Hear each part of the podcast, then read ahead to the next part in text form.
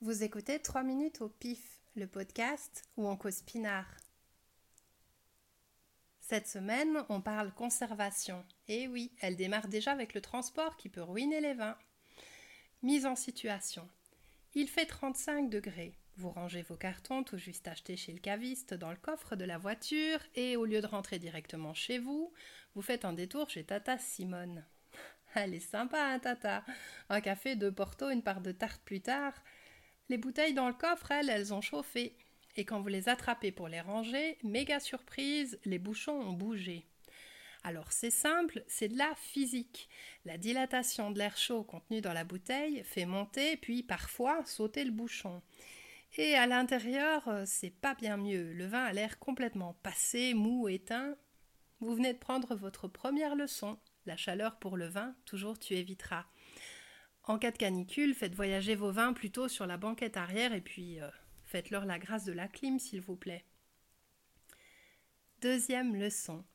Aucune cave n'est parfaite. Alors je sais, on vous l'a sans doute rabâché qu'il était super important de respecter les règles, toutes les règles.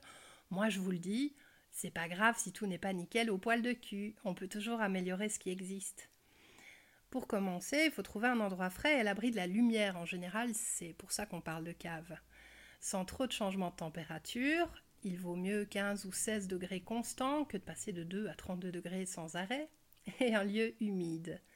Au pire, si vraiment l'endroit était trop sec, une caisse contenant du gravier régulièrement arrosé posée par terre et vous lavez votre humidité.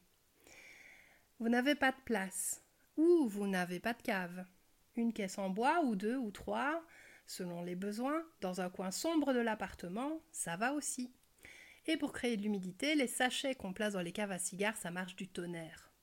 Pensez quand même à les réhydrater de temps en temps à l'eau, hein, bien sûr. Si on a des sous, on peut opter pour la cave d'appartement réglée sur 12 degrés pour conserver, mais sachez quand même qu'entre tous les appareils ménagers, le frigo est votre meilleur ami.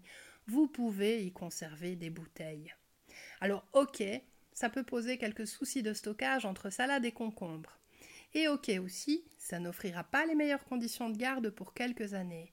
Mais soyons honnêtes, si c'est juste pour conserver des vins au frais quelques jours ou quelques semaines, vous prenez pas la tête. Frigo aussi, si vous n'avez pas fini une bouteille, un bouchon et hop, dans la porte. Oui, oui, même les rouges. Il suffira pour euh, ces derniers de les sortir une demi-heure à l'avance pour qu'ils reprennent une température adéquate. Vous pouvez également utiliser le congélateur. Alors oui, c'est moins connu, mais vous pouvez verser du vin dans le bac à glaçons.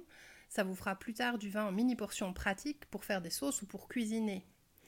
Et combien de temps on conserve hein? Alors, il n'y a jamais de DLC, de date limite de consommation sur les vins, et c'est tout à fait légal, oui oui.